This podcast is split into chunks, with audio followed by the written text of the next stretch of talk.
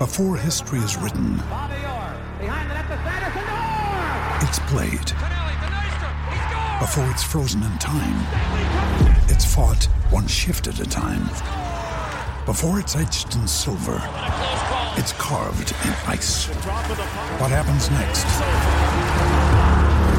will last forever. The Stanley Cup Final on ABC and ESPN Plus begins Saturday. Getting ready for the final shot of the third quarter. It's Kemba fires it and makes it.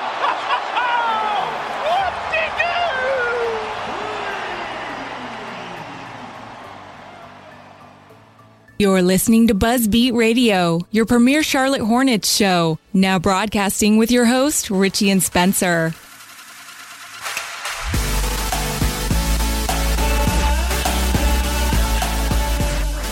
All right, welcome back, Buzzbeat listeners, Queen City Hoops readers, and Hornets fans. It is draft week, and we are back for the 29th episode of Buzzbeat Radio. And the 2017 NBA draft is now upon us. Uh, for our new audience on Dash Radio, Buzzbeat is a Charlotte Hornets show where you will get in depth analysis about all things surrounding the Hornets. Listeners, don't forget that Buzzbeat Radio is a proud member of the Almighty Baller Radio Network. Please check out almightyballer.com for other great shows for the rest of the NBA. All right, today is going to be awesome. Uh, we're back in this episode uh, with great friend of the show, uh, Brian Geisinger. So sit back, expect us to geek out on all the draft scenarios for the Hornets on Thursday. Uh, we are going to discuss all the hot names that are linked to the Hornets. Uh, this has stayed pretty consistent for the most part, uh, but certainly some things have changed here in the past 48 hours with the draft as, as we work toward, towards Thursday night. Uh, Luke Kennard, Zach Collins, uh, Nee, Frank Ntilikina. Did you hear that, Richie? I got it right. Perfect, Did I, perfect. Did I get that right? Oh my gosh, God, it feels good. That's a big burden off my shoulders. Uh, and of course, our, our favorite and, and, and Hornets fans' favorite, Donovan Mitchell. So, are there trade up uh, or trade back possibilities for Charlotte? All this and more, it's coming up. Uh, so, Richie, school's out. So, you've been really doing nothing this past week, right? Other than draft prep. And I never would have thought I, I would have said that. But I should take that back because I actually did tell you that you would come around. You would learn to love the draft. And I think you have. How's it going? Doing good, doing good. Yeah, I, I'm I'm slowly coming around. I don't think I'll ever reach your level or, or Brian's level in terms of the interest that I have in the college basketball game. But uh, yeah, I mean, I'm doing a lot of draft prep this week. It's a, one of the perks to being a teacher. You got the summers off. But you know, I've been doing some housework and some yard work too. But you know, I, want to thank you guys for motivating me back in. It was a good two months ago when we started talking about the college basketball game, and uh, you guys motivated me to get interested into it, and I and I have. But again, like I said, I won't ever reach your level. But you know, it probably is beneficial to care about the draft as a Hornets fan, like you've always stated.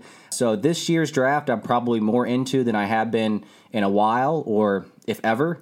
And, you know, I, I have a prospect that I've developed a real crush for, and dare I say, maybe even started that bandwagon. But yes, it, it does feel a little different uh, this year, caring a little bit more about the draft and the prospects. Well, I got to say, my friend, it's been it's been fun to watch you grow. But but in all seriousness, you've done an awesome job uh, carrying a lot of weight for Queen City Hoops and Buzzbeat Radio. You've uh, you, you've actually got a really cool promotional um, and some content that I know you kind of let people get a little taste of last week uh, with your draft profile. So I, I know I'm sure you'll talk about that a little later. And we also have a big announcement. Um, it's not breaking news. We, we were pushing everybody towards it last week, but we're going to talk more uh, later in the show about our draft show, a live draft show on Periscope that we'll have available for all of you on Thursday night. And Richie's really been uh, instrumental uh, in putting all that together. So big props to you there. All right. So again, joining us, uh, great friend of the show. And uh, I would say the Prince of Tobacco Road is how I'm, I'm donning you here, Brian. Brian Geisinger, BG. Are you ready for Thursday night? Uh, well, first off, uh, I'm happy to be happy to be the uh, the unofficial prince of, of Tobacco Road here. uh, no, I'm I'm stoked for Thursday night. Draft draft season is always fun, and uh, you know I wish we could actually just go ahead and get to get to Thursday night because the only thing I'm not crazy about with draft season are some of the some of the silly rumors and misdirection and that and that sort of stuff and and and then the, the corresponding overreaction to everything too. So I'm ready to I'm I'm ready to talk hoops and then see this thing play out uh, Thursday night here. But yeah, everything's good. Everything's good in Raleigh. Awesome. Good to hear, man. All right. Well, look, let's um let's jump in here. and I wanted to start uh, with, with the trade back scenario um, that has been tossed around. I think obviously much more than a trade up scenario for Charlotte, but here's why we want to attack it from this angle to start. I mean, Luke Kennard worked out in Charlotte on Sunday, along with Justin Jackson and Bam Adebayo from Kentucky. Um, the team has also hosted players like Terrence Ferguson, Justin Patton, John Collins. So, and I'm probably missing some more, but I mean, just mentioning those six names specifically, I think it's probably obvious that the Hornets have it in play to draft in the latter part of the second round, uh, whether that's in the middle uh, or, or, later towards the end of the, uh, or excuse me, I said second round. I meant first round, obviously. And all those names I just mentioned are first round, uh, later, mid first round possibilities. Richie, let's start with you. Do you see a scenario out there? I mean, Portland has a lot of picks. There's a few other teams with, with late first round, multiple first round picks. Is there a scenario out there that maybe interests you if Charlotte was approached? And Rich Cho said in his press conference on Friday that uh, teams have come from the back of the draft uh, offering Charlotte picks in, in some kind of trade scenario. Richie, where, where do you kind of stand on this? Now, Rich Cho said a lot of things. He said we could keep the pick, we could trade the pick. You can never really get much out of his press conferences because he kind of talks in circles, which I mean, which is understandable. He's not going to try to uh, let anyone know what his draft plans are. But in terms of any scenarios that I see that would make sense in terms of trading back, I really don't. I used to be all for the trading back, you know, even before the lottery came out and all the draft workouts with Portland, because they do have three first round picks kind of in that 15 to 25 range. And I thought it was enticing at the time. Uh, but the more I think about it, I feel that there's a, a drop off after maybe like the 12th, 13th, 14th pick. Um, so I had to ask myself, would it be worth it to drop from the 11th pick and pick up maybe the 15th and the 25th pick and and kind of see how it went from there. I don't know if there's two players in the 15th and 25th um, overall range that I like that much to give up on someone that was going to be available at 11. So I lean towards keeping the pick. Uh, and plus, I don't trust the front, Hornets front office to make a more difficult decision uh, when it feels like when you're farther down in the first round, you know, the prospects are kind of more up in the air. Brian, what are your thoughts on this and trading back? You know, it's certainly on the surface. My, my initial just gut is is is no. I would rather not see them do that. Uh, you have uh, a top a top dozen pick in in a draft that uh, I, I, thought for the most part was pretty well thought of. I feel like people have recently been kind of turning on this, turning on some of the the talent pool in this draft recently. And my thought is get us, you know, you're as high as you can in the draft, and and you know just use that pick to go out and get the the BPA, the best player available. Eh, but you know, it has to be brought up when I've jo- when I've joined this podcast in the past. One of the things we've always talked about is how this team needs to add contributors, rotation guys at the least. You know, if the Hornets are doing this, can, they're going to stay on this arc that they are right now, where they're trying to win in the high 40s, maybe get 50 wins. You know, somewhere in the Eastern Conference. Then they need to kind of hit on two first round picks, and right now they've got two of the top 40 selections, give or take a pick there but if if you can trade back and get two of the top, like you said with Portland, you could maybe end up getting two of the top 25 selections because as far as roster mechanics, you don't have a lot out there other than the the mid level exception, which is is certainly not not cheap these days. But uh, you're not you're not sure who all is going to be available or the guys you want to sign, they might not even be there, and the, the biannual exception too. So I, I think it kind of depends on what they have going out. But if they're going to trade back, but if they think, hey, we can find a way to add two young cheap assets uh, onto rookie rookie scale deals here.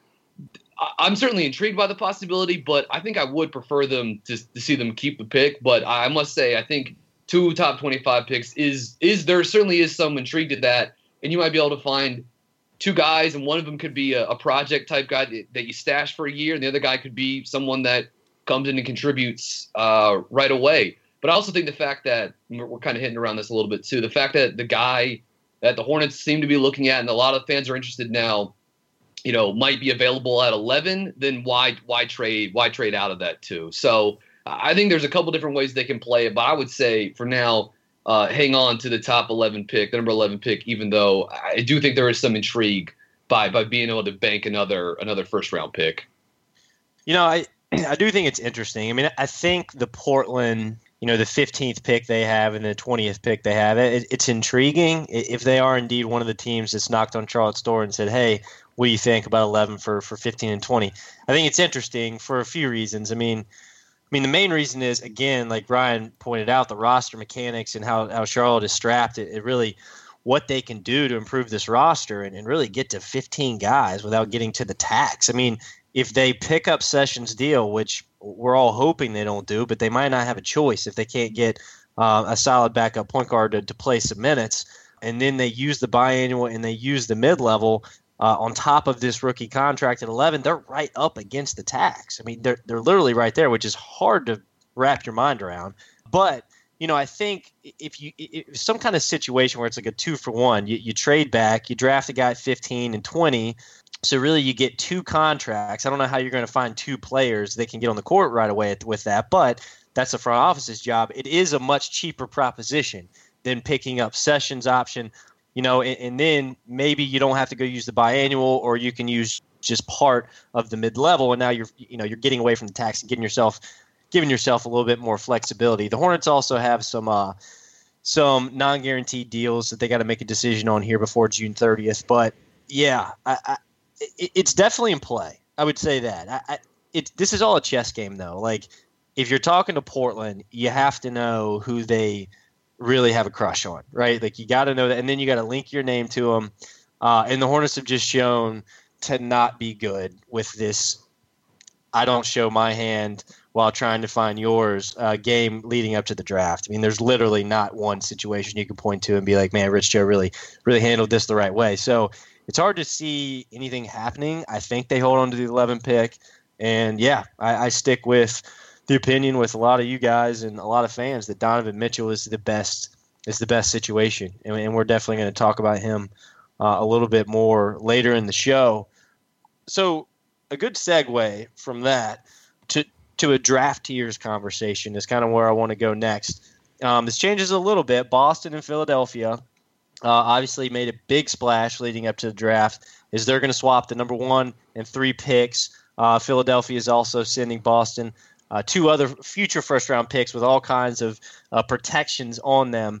Um, so there's a lot of movement ahead of where the Hornets are going to draft. There's rumors of maybe a third team being involved in this trade still. It appears that's probably not the case now, but everyone's saying, hey, these guys aren't done dealing before Thursday night. You got to wonder how do the Hornets fit into that? It's, they probably don't, but let's talk about draft tiers. Okay, these players' heads are probably spinning right now with all this movement between teams and where they're picking. I'm going to tell you guys how I've kind of got the, the top my top 14 uh, players tiered off. So I've got, and then and then I'm going to toss it to. Let's go to Brian first, then we'll go to Richie. I've got Fultz actually in, in, in a place of his own. Um, I think he's a player in his own world right now. I think he's clearly the number one pick in this draft. And I think the deal uh, that you saw late last week kind of proved that to be true.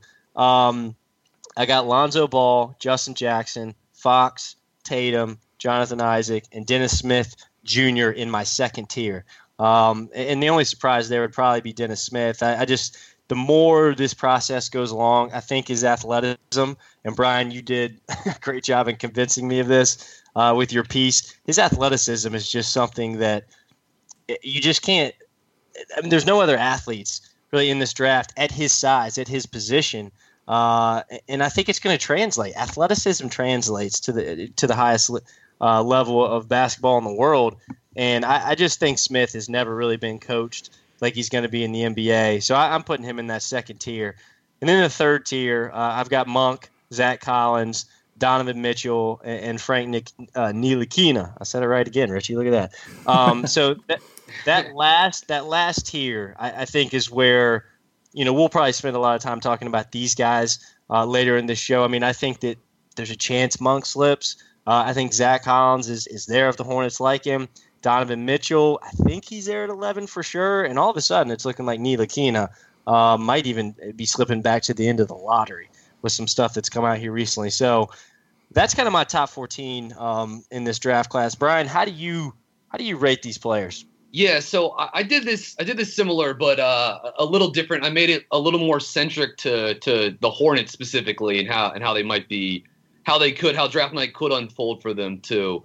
So, uh, in a, a, little bit of a similar fashion, uh, my my my first tier uh, is kind of the same guys you see projected as the top five picks right now, with Fultz, you know, head you know, kind of head and shoulders above the rest, followed by Lonzo Ball, Josh Jackson, Jayson Tatum, and uh, De'Aaron Fox. I, I, got him up there, but uh, I'm I'm curious. Fox Fox is going to be an interesting interesting study uh, next season in the NBA as far as uh, far as that that lack of a jump shot can take him, and if he can really add accuracy and range to it, that'll that'll be interesting. Um, the second tier is kind. Of, I was kind of labeling these guys. You know, I would be pretty excited if one of these dudes fell to Charlotte at uh, at 11 and it's unlikely that that would happen. But that of this group, Jonathan Isaac, uh, Malik Monk, Dennis Smith Jr., and uh, and Frank Ntilikina. I'll call him French Frank because I'm not as uh, as well versed in the francophone languages here as uh, Spencer is. So I've got those guys kind of uh, in that in that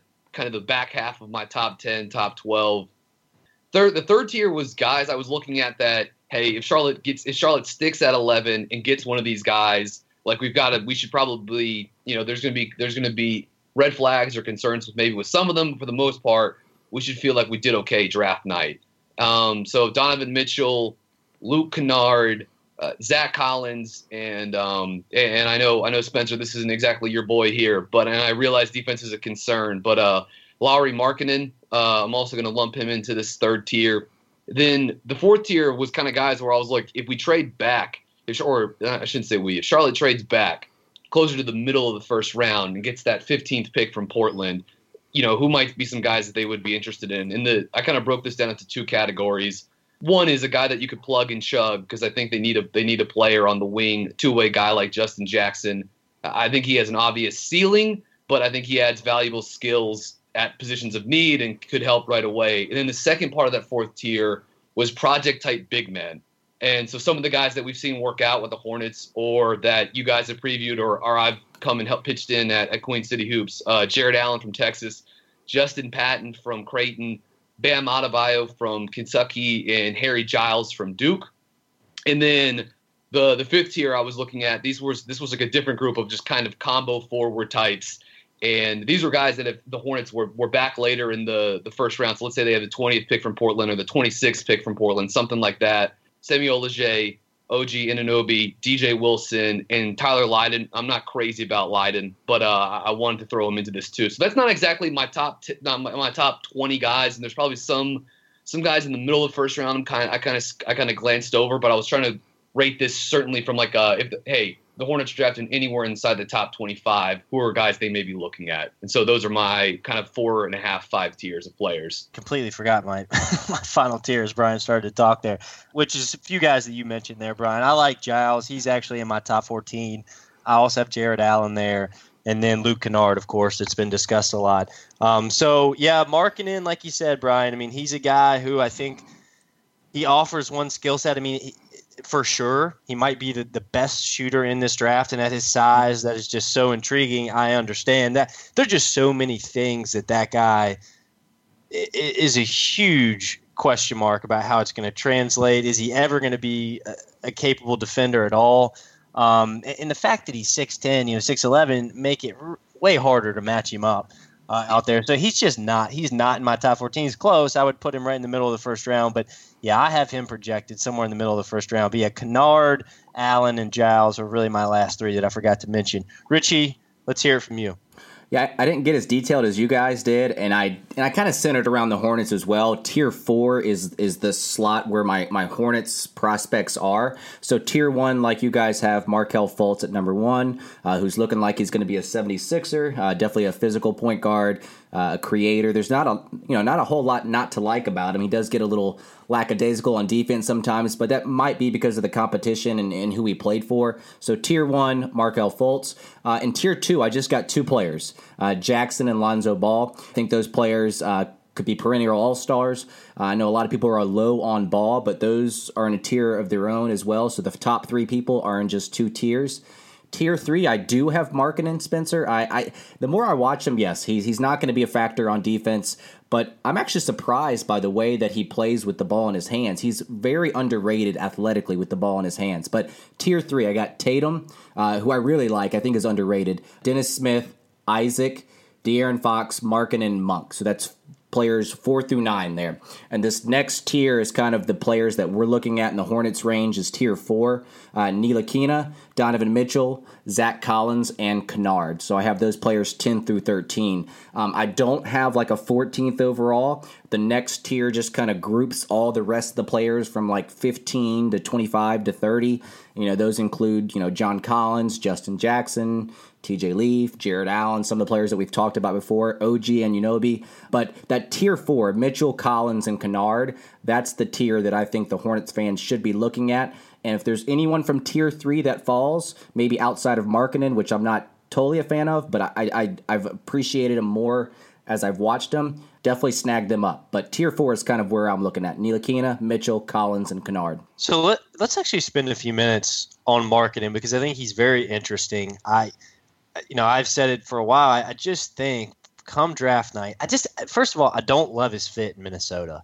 Um, I know that's where he's been linked a lot, but like I don't think that team needs another guy that's not committed defensively. I mean that that's literally what's holding them back right now is they don't want to guard anybody, and they've got tons of offensive weapons, but and I understand he's a great fit next to Towns and all that stuff, but I, I just I think a guy that is not going to bring something defensively is not a great fit for them right now because uh, I think they're more ready to win soon than than maybe some um, realize, and I, I, just don't like him there. So if he does fall to eleven in Charlotte, Brian, is this a guy you would go ahead and draft, or are you are you sticking to your guns and saying I'm taking a Donovan Mitchell if he's there? I think I think I'd still prefer Mitchell. I, my thing with with Markkanen is he can't he can't switch and he can't protect the rim, right? And so there isn't a lot of room defensively for guys like that out on the floor. Uh, I just don't know really know where you where you put him.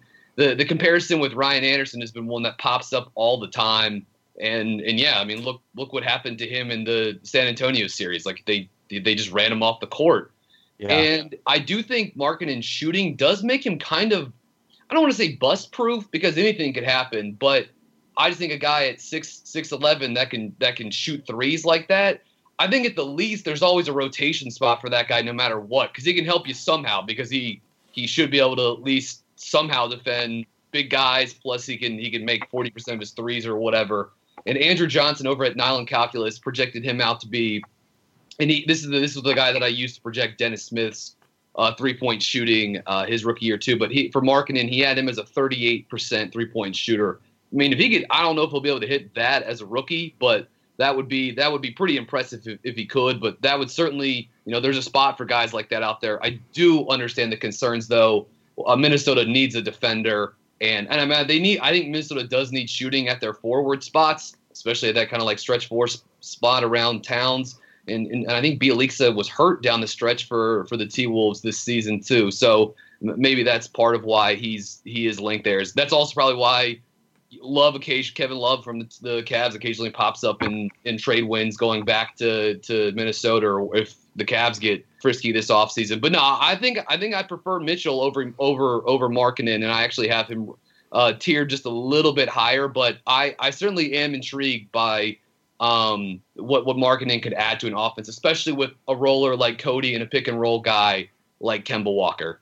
So, the, and the most interesting thing to think about is uh, when you think about Markkanen potentially with the Hornets is just just it creates such a weird fit and a little bit of a logjam at the power forward position. I mean, obviously Marvin's the starter, but now you've got Frank and you've got Markkanen. unless you've completely convinced yourself that Frank's playing five. So he's just playing backup minutes for Zeller. I don't know. I, Markkanen and, and, and Kaminsky could not play on the same court together. Oh my God, that would be awful. There, there's there's no way. There's there's zero chance that that could work. And so if they drafted a guy like Markkanen, I mean seriously, and so if they drafted a guy like Markkanen, it, it would it would certainly make you think that Charlotte had a deal in their back pocket to send Frank elsewhere. I, and yeah. and you know maybe I'm wrong. Maybe it's you draft the, the best player available and you figure out the rest later. I I go back and forth on how I feel about that strategy, but uh, especially with the team that's that's trying to win right away. I, I just think it's a weird fit. Uh, you know, Markkanen might end up being a Ryan Anderson one day. Um, that that certainly is his ceiling. He might end up being that player if he projects on the next level, uh, or, or, if he sh- shoots it on the next level like he has in college, which is a pretty incredible rate. But I, I don't know. I, I, just and you're right, Richie. He he likes to face up. He actually can handle the ball a little bit. He, has got these little jittery, creative crossovers that you kind of don't see coming. But he has zero ability to play with his back to the basket. He'll never be able to play center. And like Brian said, he really can't switch. So he can only guard one position. And that one position, he's not going to be able to guard well. I think he's quote oh, unquote man. guard. Yeah. right, right. I mean, if yeah, if that's what is that yeah, that's what we want to call it. So, you know, the ceiling is kind of high in terms of uh, what he's going to bring to a team, floor spacing wise, but his floor uh, is pretty low to me. Uh, if he's a zero on the other end, like some are suspecting he might be.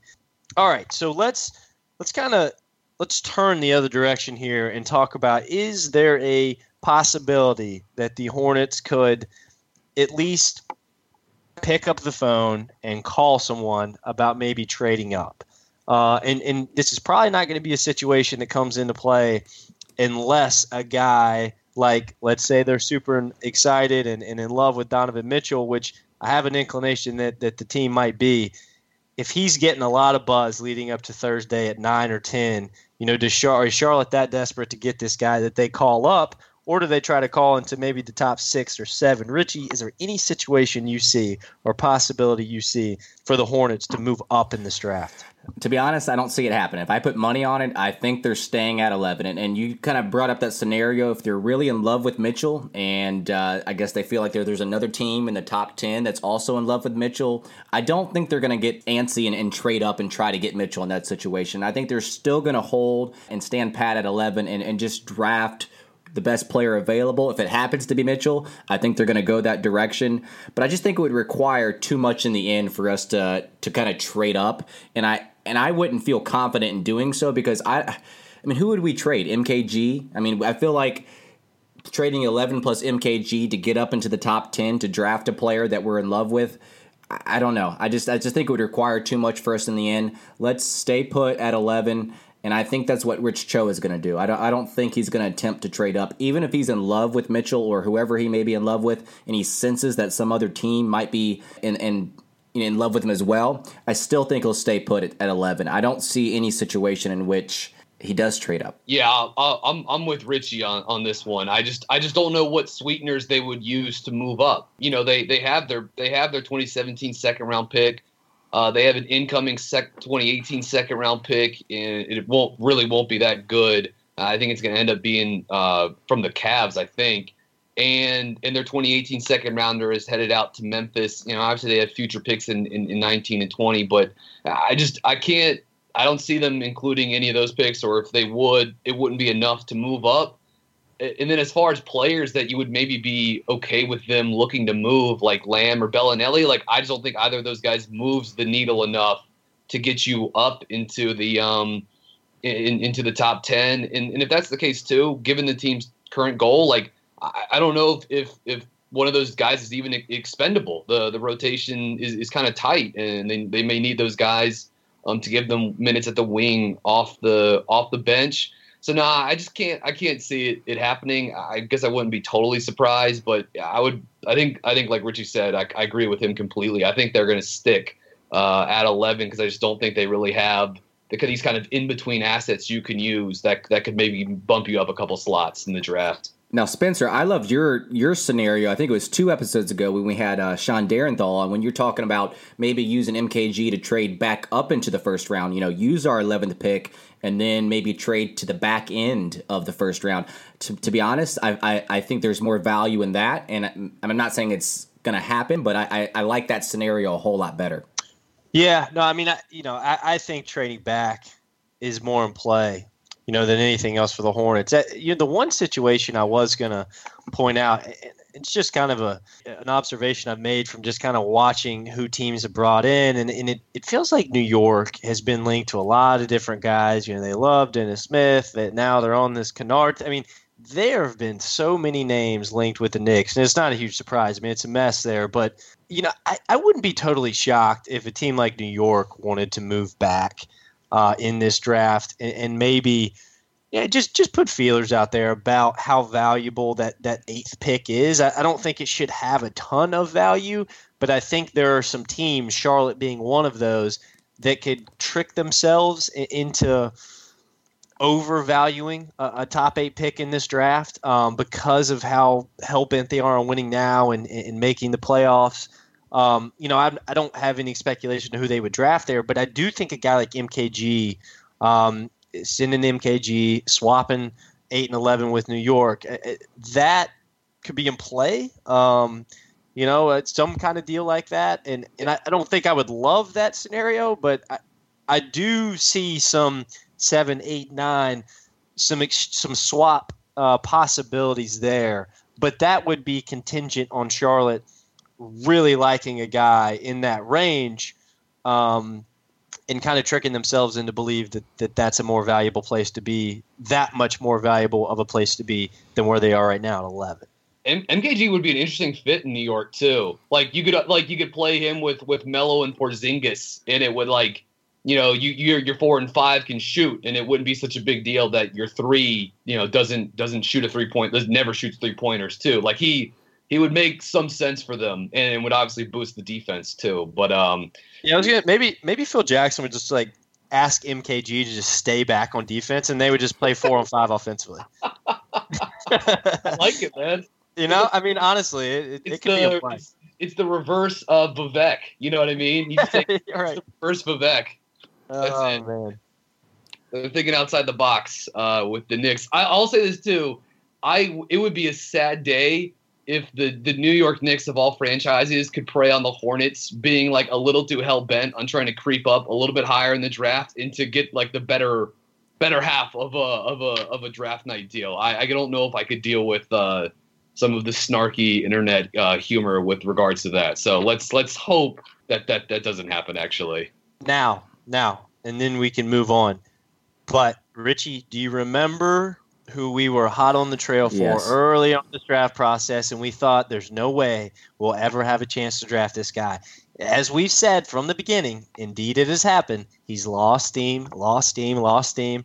He's mocked to the Knicks at eight right now on Draft Express that is a deal that MKG and 11 to New York for the eighth pick. And if we were able and somehow able to get Malik Monk, Woo! I would really like that deal. There, there's a lot of parts of Malik Monk's game that I'm not convinced on. You know, he's a little bit of a one-trick pony, kind of the same steam that Markkanen is. But there's there's there's some kind of moxie to his game that I just think is so rare. I just believe in what he brings on a more consistent level. And I, and I think he can gain weight. I think he can become a better defender. I think he can play in the pick and roll some. If the Hornets were able to pull off some magic like that, I would be dancing. See, I would almost hope that he just fell to 11. I, I don't know how comfortable I would feel trading up for Monk. I mean, I like Monk, and we've talked about how, you know, all of his strengths are on the offensive end. He's a quick athlete. You know, he's got deep range, but on the defensive side, you just don't know how many positions he can guard because as of now, I only see him guarding one. You know, he, he is a little bit frail at, at 197. But I mean, I have a question for you guys. Who would you trade up for? I mean, taking Fultz and Jackson and Ball off the table, like to be honest with you, I wouldn't be comfortable trading up for Monk. Uh, I wouldn't be comfortable trading up for De'Aaron Fox for whatever reason if, if we did that. But would you guys feel comfortable? Let's say, I mean, not that this is going to happen. Dennis Smith starts slipping. Would you guys feel comfortable trading up for him? And I know Jonathan Isaac would, would definitely be someone that, that if he slipped, I would trade up and get him. Jayson Tatum, not that I feel like he's going to do that, but those those three I would trade up for. Monk, Markkanen, Fox, Kennard, Collins, those players I would just not feel comfortable trading up for. All right, all right let's do this. I, I, Richie, I love that. Brian, if you could trade up to the Knicks at eight and know you had your pick between Monk and Smith there, who are you drafting? Ooh, uh, I'm gonna take I'm gonna take Dennis Smith, but I do like I mean I really like Malik Monk too, and maybe Monk is a better fit on the roster too, just because of uh, uh because of Kemba. It'd be weird to it would be interesting to trade up and draft a player that plays the exact same position right. as your current best player in best contract, which is Kemba. It uh, Richie, I'm actually really glad you brought this up because I literally have listed the three players I would feel comfortable trading up for in that like six to ten range were Dennis Smith, Monk, and Isaac. Like those are those are the three guys I, I thought like conceivably that you would you could at least you'd have to at least kick the can or chew on it if the opportunity presented itself. And my thing with Monk too is it's like I fell in love with him in the Carolina game last season when he when he went bonkers against UNC. And that was, that was the best performance of the college basketball season.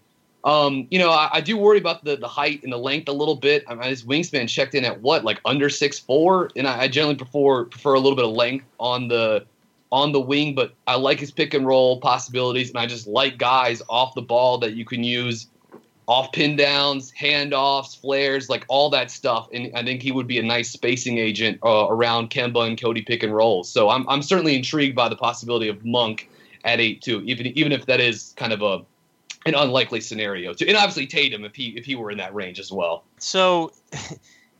You know what is super interesting about this conversation we're having is that we're mentioning two guys that, yeah, I think I think it's more debatable with Dennis Smith, but we're mentioning two guys that can probably play with Kemba, you know, late in games.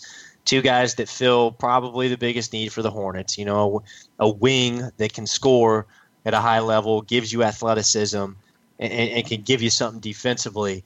But what's so interesting about this is that I think most Hornets fans would agree with you guys. Uh, oh my gosh, a chance to trade up and get Monk or Dennis Smith Jr. would be amazing. But then you mention a guy like Luke Kennard, who was as efficient as anyone on the wing in college basketball last season. Not not only that, but he's a great shooter and a creator, which you could argue Monk is not. But we're not. But fans aren't willing to draft him at eleven. Yeah. That is really interesting, interesting to me. And but it's you know it, it's something that is real. I can't say I totally disagree with it because you know Kennard is a guy who I I don't trust. I mean, if you you read our piece on Queen City Hoops, Richie and I's piece last week on Queen City Hoops, look, there are things I don't think are going to translate to the next level with Kennard. His little craftiness, you know, getting into the lane, you know, using his pump fakes, using his reverse pivots, you know, all that stuff. I don't know if it's going to work in the NBA, but he, ha- he has to do that because he's not an athlete, and that that's what Monk is. Monk's the athlete. I think that's why people value trading up for Monk and not Kennard, even though both of them on the defensive side have their struggles and liabilities. I think that's where the difference lies. Is is not the fact because Kennard can shoot lights out. I mean, I think he shot better from three point land than Markkanen, but I just think his craftiness doesn't translate. And and Monk's the athlete that can kind of take over games using his, his athleticism. I mean, that's what I feel. That, that that's the difference in my mind. I think that's fair, Brian. I mean, where would you? How do you narrow the gap on that confusion? It's I, I don't. You know what, man? I'm I'm not entirely sure because I, I think Monk and and Kennard are similar in a lot of respects. Some of it might just be like a perception kind of thing too, and for whatever reason you know, we, we just we think of one of these guys as being a higher end prospect because you know he's younger. He comes from the Kentucky system, which is the kingpin of the one and done. And you know, Kennard's a guy who six weeks ago we thought there's a good chance he might like he might be back in Durham next season too. and um, and maybe we just don't think Kennard of really like I would I think unless you really watch Duke play or or follow the ACC or um or or you know you've uh, you've you've been like a Hornet draft nut and you've been breaking down YouTube tape or Draft Express tape or whatever, you might not even think of Kennard as anything more than a shooter, and he really is more than that. I, I'm I don't really know how he translates as a, a shot creator for others in the NBA, but the, there's more there's a little more to his game. But I just think there's there's this perception of oh shooting guard from white shooting guard from Duke. Okay, well like I know what this guy does. Let me pigeonhole him as strictly just a catch and shoot guy. And, and that's maybe not exactly the case with Luke Kennard because he does have a little waggle to his game, too.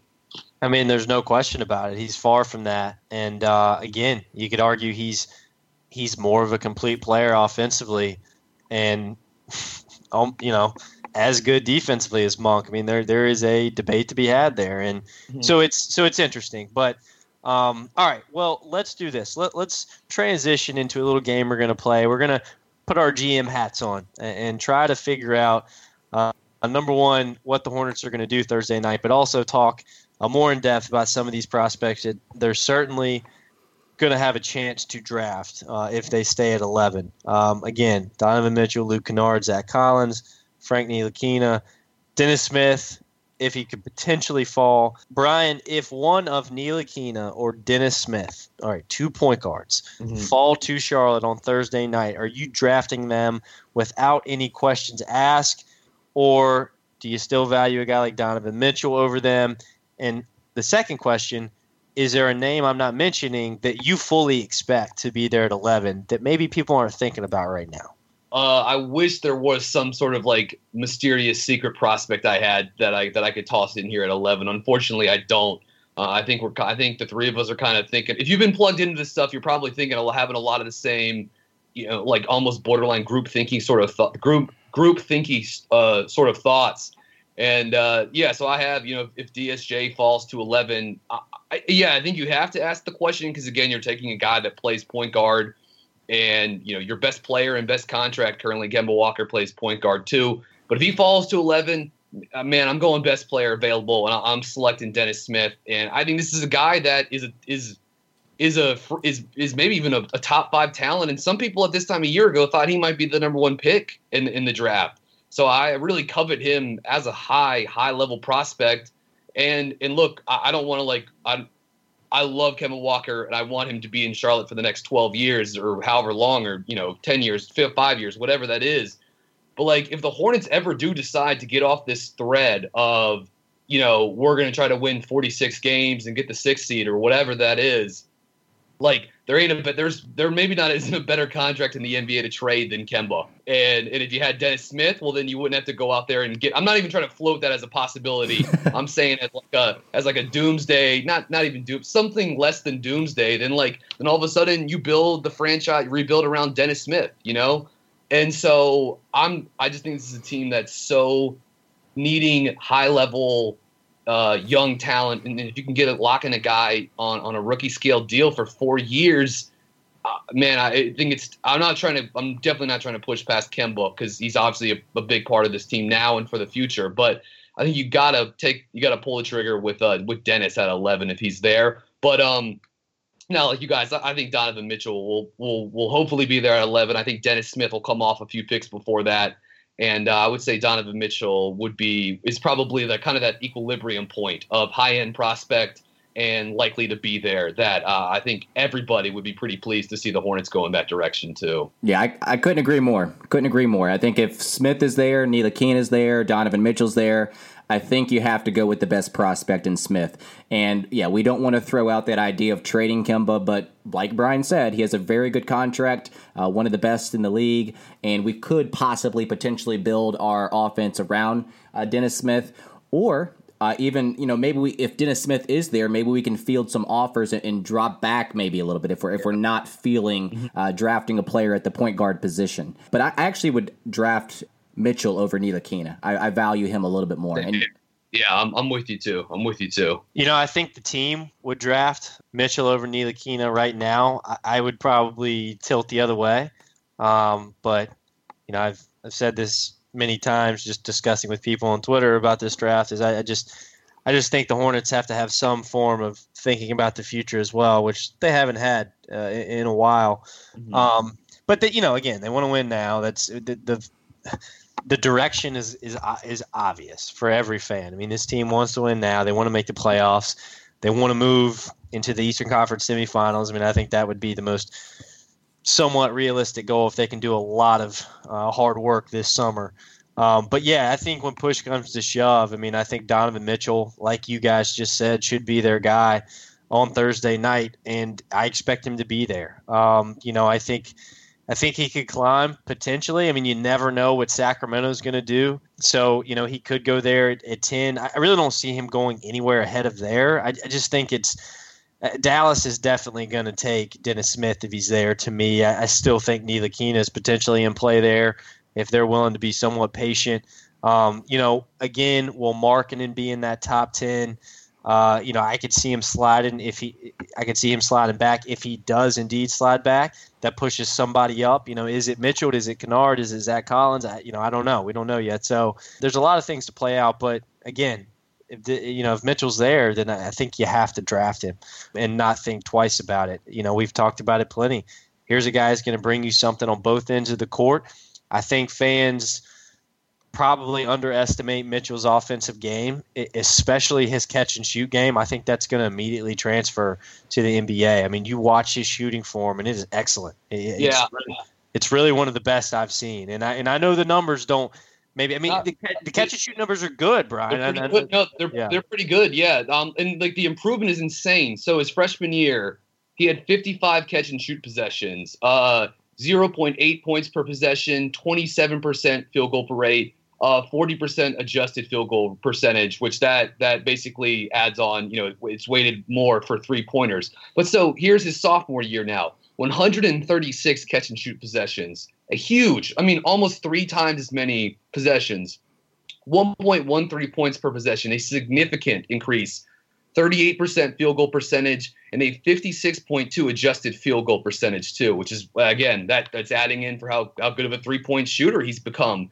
And he can shoot off the bounce a little bit too, 36% off the dribble this season, um, which is better than De'Aaron Fox and Dennis Smith, which were around were around uh, 30%, and it's uh, under Fultz and Ball, who are at 42 and 49% respectively. And that's kind of why those guys are uh, kind of in a league at their own at the top of the class. But yeah, I mean, he he can really he got so much better as a shooter um, between year one and two at Louisville, and I think that's actually kind of one of the interesting things too about Mitchell, I, I don't I don't want to go off on a, on a huge rant here, but I think he's this kind of interesting combination of a guy that spent the last two seasons playing in the ACC and domestically that's one of the best training grounds you can have for someone under the age of you know 20 21 and despite that like he still has a lot of upside you know? And i think i think he's just now starting to kind of figure out hey how do i play? Where what's my role as a, a combo guard a, a shot creator but a guy that can also catch and shoot and play off the ball too and, and, so I just think he is this kind of cool, this kind of neat combination between he can he has the opportunity to become a, a, much better player, but we we've seen a lot with him already before, and and sometimes these guys, you know, Marcus Smart came back for his second year and it kind of hurt his stock at Oklahoma State, and we didn't have that. The opposite happened this year uh, with with Donovan Mitchell at Louisville. So I think he I think he's an exciting pick, despite the fact that we've seen this guy play 70 games of high level college basketball. So I think that's kind of an interesting aspect of uh, of Mitchell too.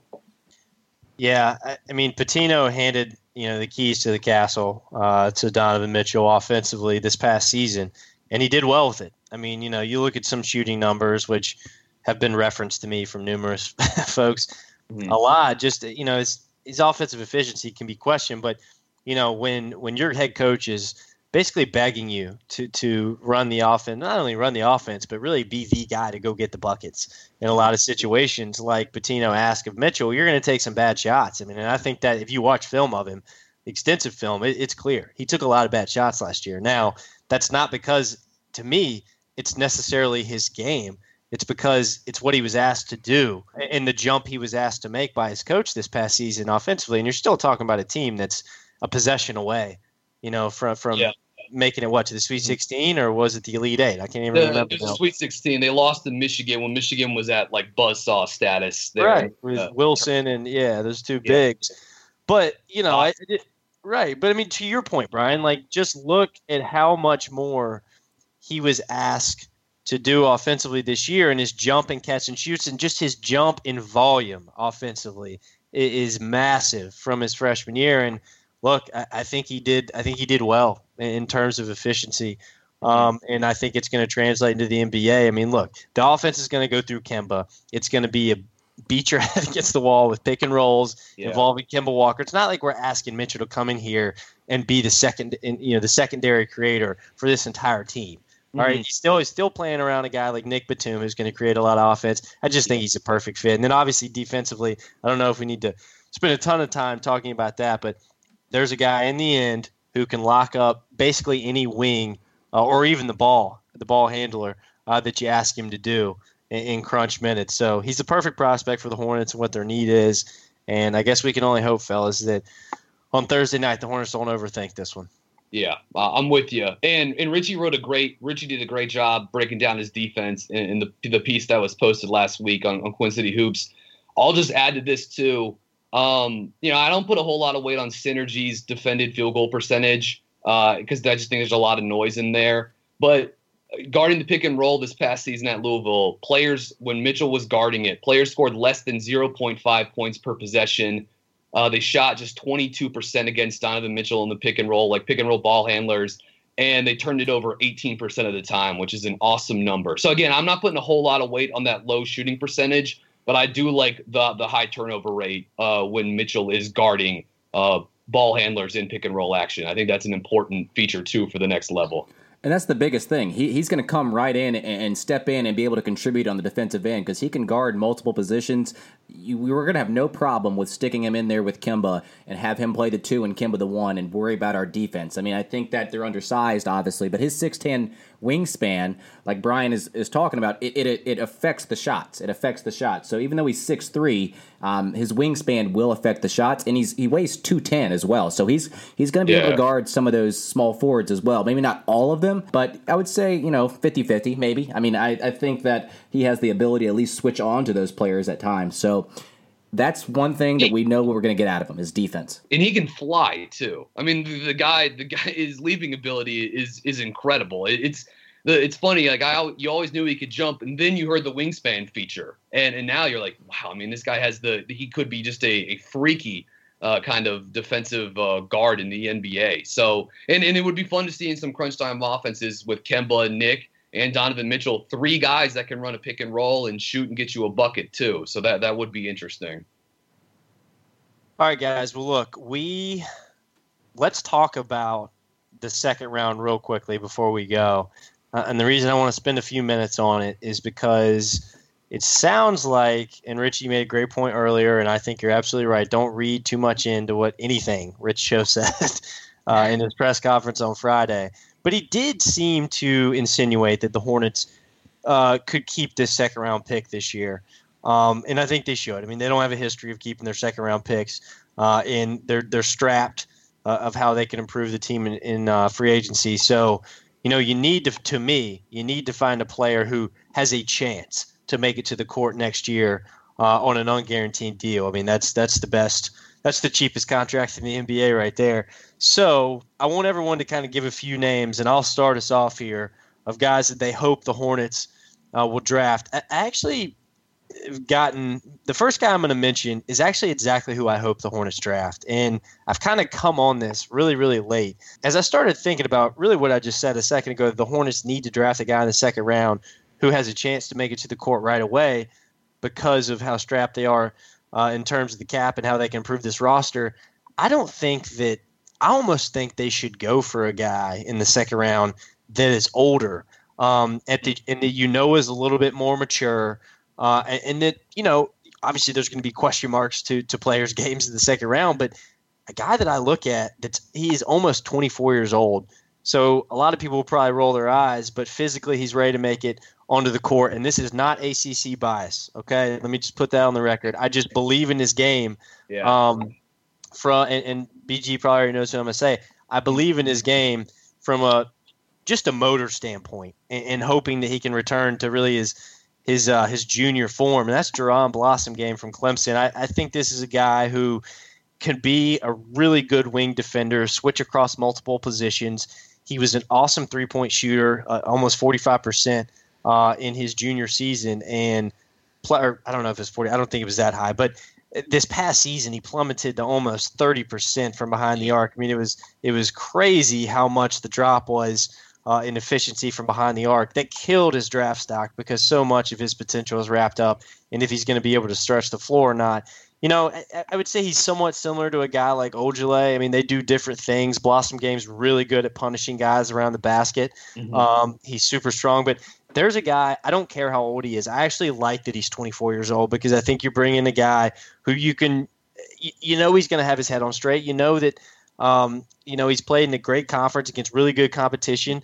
Uh, he, he's been pretty dang efficient and been the best player on that team for a number of years. I think I think Blossomgame is a great pick at 41 for the Hornets, and, and, someone who could potentially give you spot minutes next season. I'm, I'm with you big time on on uh, on Blossomgame. His, his you know his range shooting fell off a cliff this year, but his stroke is fine, right? Like it's not it's not even a bad. I was talking to after they played at Duke this year. They they lost at the buzzer, and I was talking actually to um like a league personnel guy and he was basically like, yeah, you know, he's just not making shots, but the, the form isn't broken. He doesn't have a bad looking stroke or anything like that. And obviously, I mean, he's a monster around the hoop. He shot on, you know, in transition over 77% field goal percentage, uh, on cuts over 75% field goal percentage, and he shot at the rim on non post ups about 63%. And he can guard a bunch of positions. Uh, he knows how to defend playing for Brad Brownell at, at Clemson. I'm not crazy about him as a coach, but he does know defense And so, yeah, I'm, I'm with you on on Blossomgame. I think he'd be a, an interesting selection um, that could could potentially help the team next season with with pick 41. And I think he's one of the strongest guys in this entire draft. Um, I think there's a lot of physically ready players in this draft, but Blossomgame is a beast. Uh, yeah. Brian, you, you've seen him play in person. I mean, this guy, you will not move him. I don't really care who you are. And he can, eh, you know, I, I think he's a player potentially that, you know, can almost switch in small ball lineups, could like switch on to fives and hold his own. Uh, yeah. And he worked he worked out with the Hornets too. Like he was in Charlotte uh, within the last week or so, I think, as well. So um, I, I think he's an certainly an inter- would be an interesting fit and uh, and he can fly. And, and, seriously, his junior season, he was one of the probably five or six best players in the ACC two seasons ago in 2016. A lot of potential. We'll we'll see what happens with Blossomgame, and if someone gives him a chance. I mean, this is a guy that Draft Express has got all you know all the way down to the one of the last five picks in the in the draft. So it would seem to be a shock to me if he wasn't drafted. And again, I think at 41 he makes sense for the Hornets. But uh, Richie Brian, any other names that you want to point out before we go? I actually haven't done a lot of research on that on that back end in the second the second round, just because I don't put much hope into those second round players, so I don't really expend too much energy looking at them. But no, I mean we've kind of mentioned them before with uh, Dillon Brooks and Josh Hart, and now you're mis- mentioning Blossomgame. I I don't know. I don't really have many many on the top of my head. The I would say those guys. I'd also throw out uh, Devin Robinson, who I brought up when I came on a podcast with you guys mm-hmm. last month, I think, and uh, PJ Dozier out of he's a little bit younger than these other guys out of South Carolina. Uh, and I think I think Brooks is, is a guy that we've all at least hit on at times as the guy that the guy they could look at at 41. And um, yeah, no, I think any of those guys could be because it's it's this team's overdue to hit on a second round pick. Is my thought. So so why not this year? And if you could find a guy that could guard a couple positions or maybe be a three and D guy somewhere in the second round, I mean that's a that's a steal that would be cheap. But um, it, it, might be we're it's a we're a lot of a lot of low probability scenarios. You're just hoping to find the, the best one. Yeah. Hey Brian, real quickly in 60 seconds, I wanted to ask you about um, we got a question on Queen City Hoops actually uh, the other day. I just want to go ahead and take an opportunity to address now a guy asked us, you know, why hasn't someone like a Sindarius Thornwell been discussed a little bit more, you know, with the Hornets, you know, with that second round pick? I mean, here's a guy that was just awesome for a Final Four team in South Carolina last year, uh, an absolute bulldog in a lot of different areas in terms of his physical toughness and how he approaches the game. You know, why isn't this maybe a guy to you that's been linked to the Hornets more? Is it his outside shot? I mean, what doesn't translate? I'm guessing maybe it's like sort of the streakiness of that outside shot. Like like it's been really it's been it's been good at times, and then you know he has 65, 70 games in the middle of his career where he was he wasn't a very good three point shooter. It's kind of funny to see his he played a ton of games at South Carolina, and his career was kind of bookended by being a, a good three point shooter. Uh, 37% as a freshman and 39 and a half as a senior, but his sophomore year, 27%, his junior year, 33%. So I would say the fact that he's you know he's almost 23 already, and then probably that that streaky outside shot. Um, but he does intrigue me as a potential two way guy, three and D type guy that you could maybe snag uh, later in the second round. But yeah, that would that would be my thought. Would be the streaky shot and the fact that uh, he'll be 23 when the season starts next year. Yeah, no, I, I would tend to agree with you there. I think that's I think that's good stuff. And and just you know, kind of to note that the difference between a guy like him uh, and a guy like Blossomgame is very simply just the strength uh, and, defensive switchability. So, well, guys, that's good stuff. We have kind of hit our hit our minute here. We need to start wrapping up. But what I want to do is give it give Richie a chance here to talk a little bit about Thursday night. Uh, you're going to hear myself, uh, Richie, and Brian. We're going to have a live draft show that you guys can all watch uh, and join with us on Periscope. And Richie, tell us how you can how you can tune in and find that on Thursday night. Yeah, exactly. So it will be a live draft show. Uh, we'll go we'll go live when the draft starts. I don't know if that's at seven. Like I don't know if that's when the actual draft start or if that's like the pre coverage. But yeah, you want to download the Periscope app or you go to periscope.tv and you can watch it on your laptop. Uh, you definitely want to be following us on Twitter at BuzzBeat Radio so you know exactly when we go live. Uh, this is meant to be watched in conjunction with the draft to hear our takes on these names. Now, obviously, the first couple of draft picks. We're going to be giving our takes, and it won't be very Hornets centric, but we're going to give our Hornets perspective as it gets closer and closer to the 11th pick, which we kind of all expect that's where we're going to be drafting. Um, and we're going to go all the way through the lottery unless something drastic happens with a trade. And, you know, with Periscope, it allows you guys to comment, ask questions. So we want it to be as interactive as possible. And I want to, I want to try to get as many questions and comments in from you guys as possible. And so when you guys just type it up, we'll, we'll be able to see it live and, and kind of uh, answer it that way. And then also, I'm going to be putting out a BuzzBeat draft profile booklet uh, through a PDF download, uh, which I've been working on more for myself, just to kind of give me like a bullet point uh, strengths and weaknesses of these prospects. But you know, I'm going to release it to you guys through a PDF, and uh, it's not like the most in depth by any means, but it's something that's very informative, and you can just kind of look at it, get a quick glance at these prospects. So definitely look out for that. It's it's profiles on maybe 15, 16, 17 of the top profiles in this draft. So it should be out probably by Wednesday morning at the latest. So definitely look out for that. Yeah, yeah, seriously, be on the lookout for that. Richie's done a really nice job on that. They're really some awesome graphics that he's got with uh, in, conjunction with these players. It, it looks like they're all some version of Bert and Ernie, but it makes it really fun. But no, Richie's done a great job with that and also planning this draft show for Thursday night. And look, we'll be with you guys until whenever the Hornets pick in the first round, uh, if they do end up picking the first round, which we anticipate. But it's going to be fun. Drafts always take a turn that you're not expecting. You know, we'll be reacting to all that live. So look, if you've enjoyed hearing me and Richie and Brian together, in the number of podcasts we've done so far. Make sure you don't miss that on Thursday night. And like Richie said, follow us on Twitter at BuzzBeat Radio, uh, and we'll be keeping you guys in the loop of you know exactly what time we'll be going live. You know the links that you'll need, all the above. So look forward to that. Really pumped about that. Uh, Brian, before we go, remind folks of where they can find you on Twitter. Sports Channel 8, got a plug, sportschannel8.com. Awesome stuff on North Carolina sports. And then Brian's also a member of ACCsports.com. So tell us where you can find your stuff. Yeah, find, you can find me on Twitter at uh, bgeis underscore bird, B G E I S underscore bird on Twitter, at the ACC Sports Journal, which is accsports.com. And about 95% of my stuff there is found on the ACC Analytics page, which is my kind of little vertical tab there where I write uh, any sort of kind of numbers, uh, video kind of breakdown sort of stuff for ACC Sports. And I'm going through a series right now, an Inside the Playbook series, where I break down – uh, certain plays that teams run and why they run the plays for these certain players, and uh, it, it, that's been a lot of fun. And of course, Sports Channel 8, follow them at Sports Channel 8 on Twitter and also at sportschannel8.com. And uh, all kinds of good stuff on North Carolina sports can be found at at that location. All right, very good, guys. Well, thank you guys for tuning in to episode 29, and we will see you guys next time and definitely for the live draft show.